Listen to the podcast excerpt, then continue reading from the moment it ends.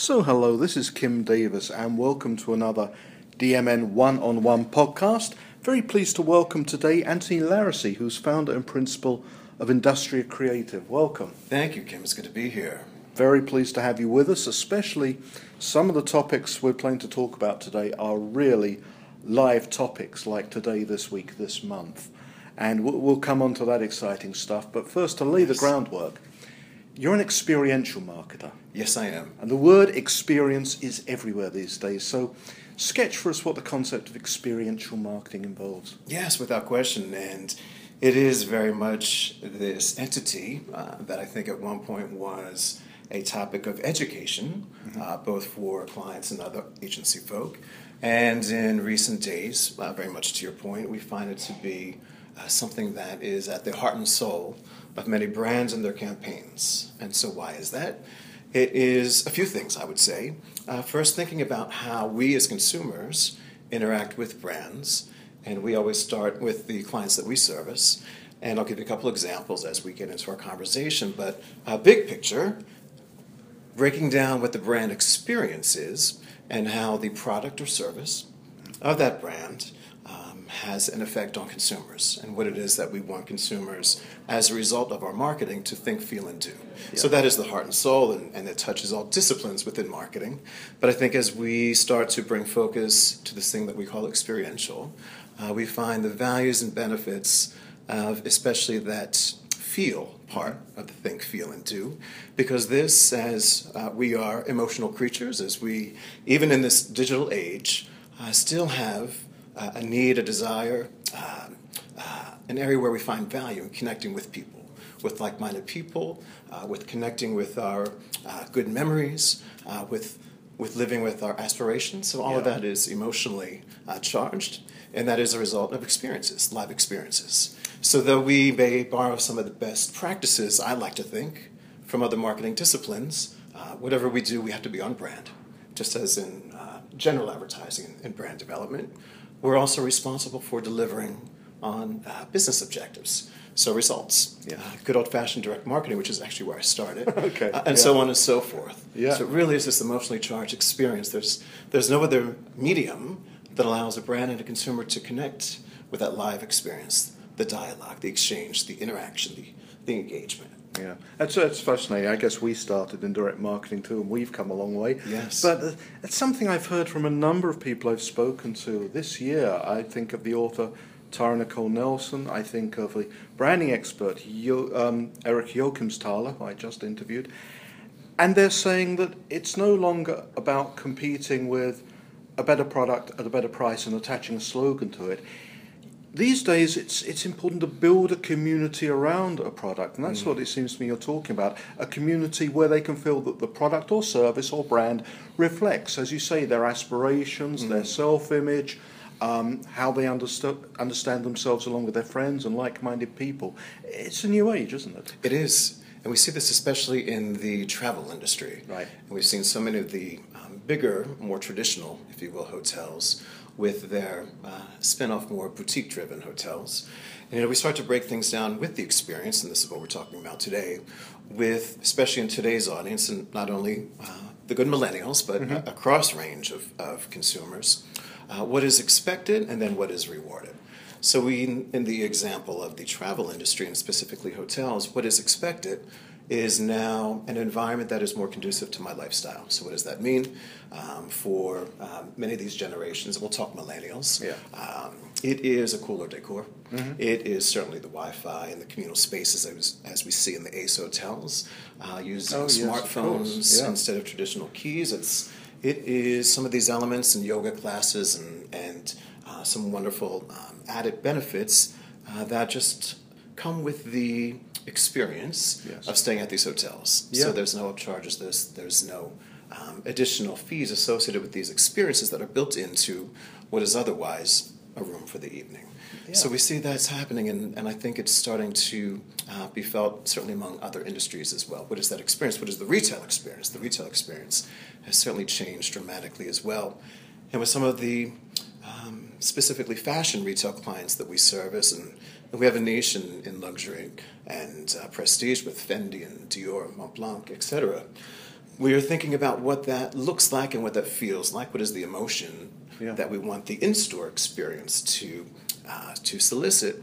And it does come into this idea that we as consumers, putting back the consumer hat, want to feel like the experience of going to store is fresh and new and relevant and incredible and, and memorable, and um, having an opportunity to create uh, an ever-changing, ever evolving environment within uh, a store is something that we're working on with many of our clients. Yeah. So that each time a, a, a customer comes in, certainly it's for the merchandise that he or she is there to purchase, uh, but it's also for what the bigger brand experience is and what my connection is and what feels new and different and relevant to me. That's really clear. The, the Ace Hotel example really strikes home because I, I was in the lobby of the, the Midtown Ace Hotel here just a few days ago.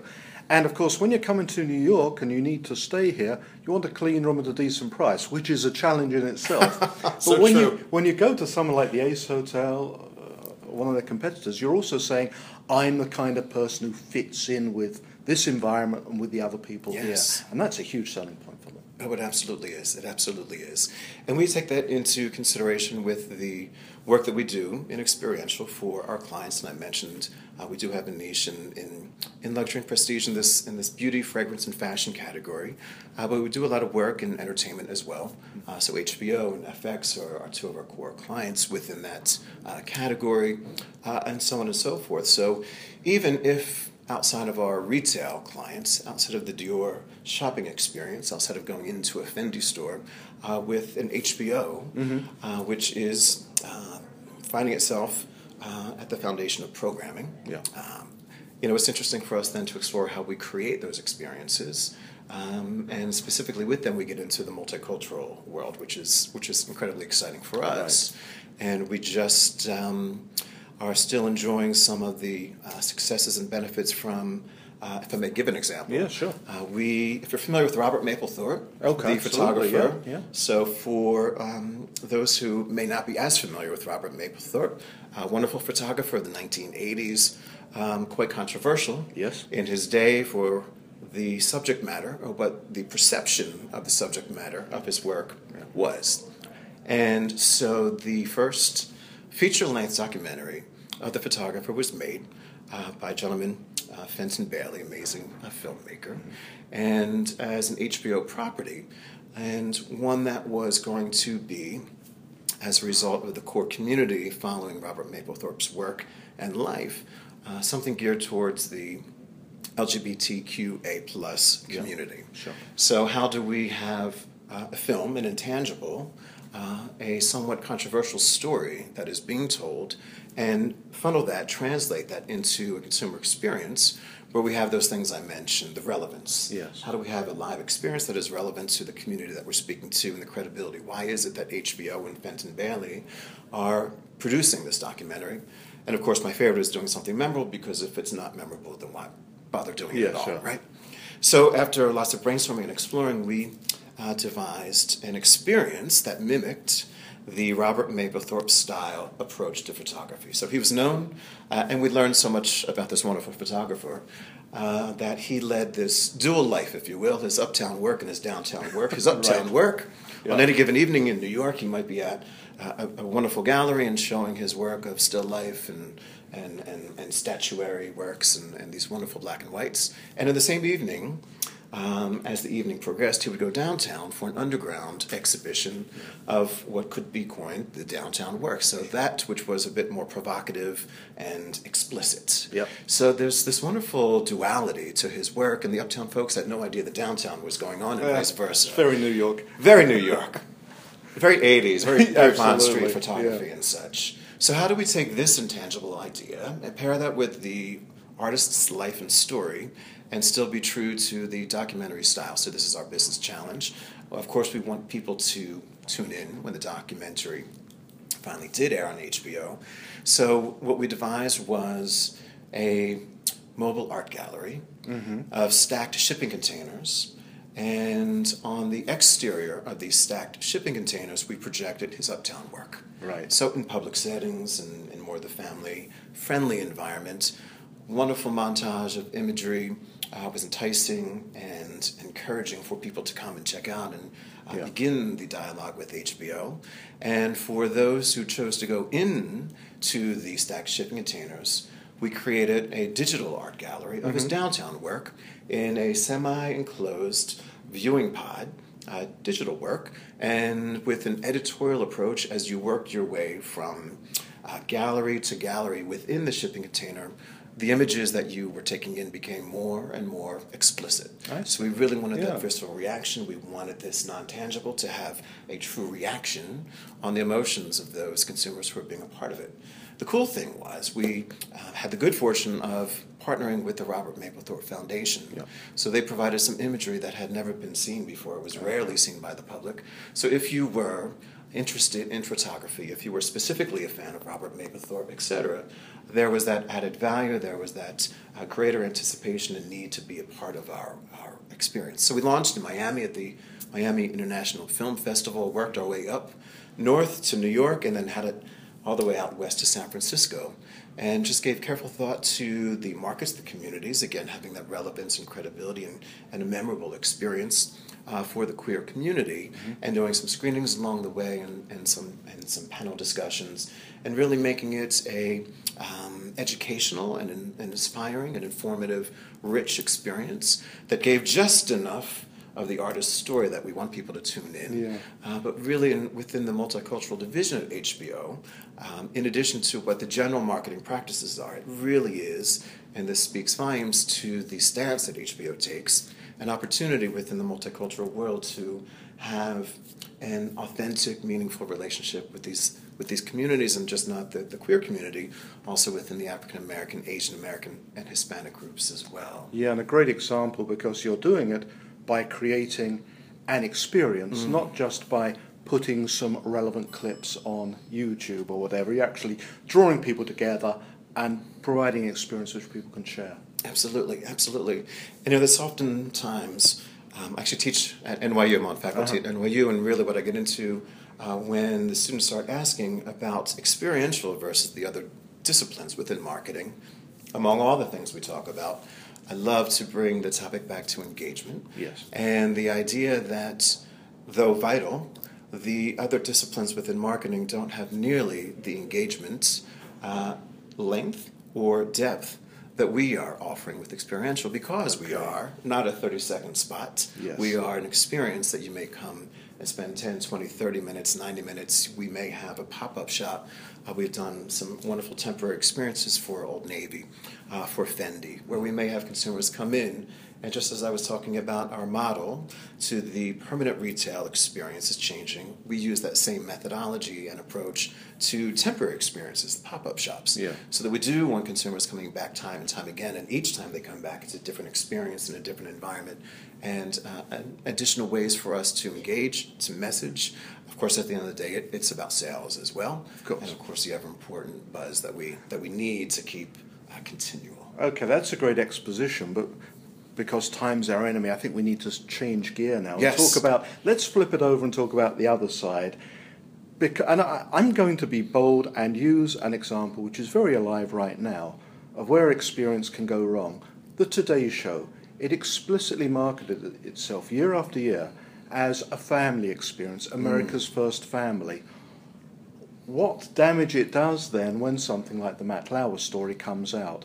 Now, the experience economy and experience marketing has to take account of the possibility that experiences just come apart for the audience. And that's something you help clients guard against, isn't it? Oh, without question, without question. And the foundation of the brand and the experiences that we create must have the authenticity, and it is about trust, just as any other relationship, right? This is a relationship, you know, brand and a consumer, but it is based on fundamentals that we, uh, as consumers, with our with our emotions, as we've been talking about, our souls and our minds, connect with the brand. So it has to be an element of authenticity, of trust, and one that is built over time. So, interesting example. And I will be very interested to see what plays out in the next few days with the NBC example and how they um, first take responsibility. And it is, I think, perhaps in this particular example, uh, an even greater opportunity to take a fundamental shift in the way that these organizations, and it is a brand at the end of the day, yes. to your point, change policy, uh, change the mindset, and change their internal environment. And of course, the brand experience always starts internally and uh, trickles down to um, to the uh, consumer experience. But it has to start with the brand and what it stands for. And I think it also just comes back to this criteria that we talked about before. What is it that the brand stands for? Thereby the experience. And is that relevant? And, and in this case, we're getting into some uh, damage control. Yeah. And it is going to take some fundamental shifts, I think, to regain the trust, uh, regain the confidence of their consumer base, the viewers. It's about trust and reassurance.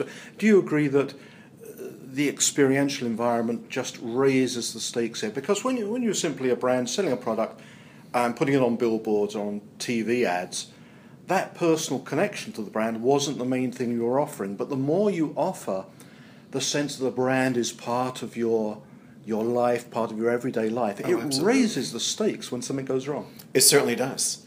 And unlike my peers in other disciplines, we've got one shot to make it right. so when the curtain opens, when the lights come on, when that mobile tour lands in your market, we've got to get it right the first time out, and it's got to be perfect. So it is a different set of nuances uh, in this discipline of ours, and I've been fortunate to have worked in other disciplines in my in my career, and it's the one that's the most exhilarating. And as I said, our, our, our third um, in, in our three um, uh, points of criteria is doing something memorable. So this is the fun part. This is where we do um, seize the opportunity of the risk of a live event Mm-hmm. uh, because we do want to have that impact, that deep impact, and, and really cause that visceral reaction among our targets. So we thrive on it. When it works. When it works. really works. okay, it's a high note to end on. Anthony, thanks so much for joining us. Thank you. I appreciate it.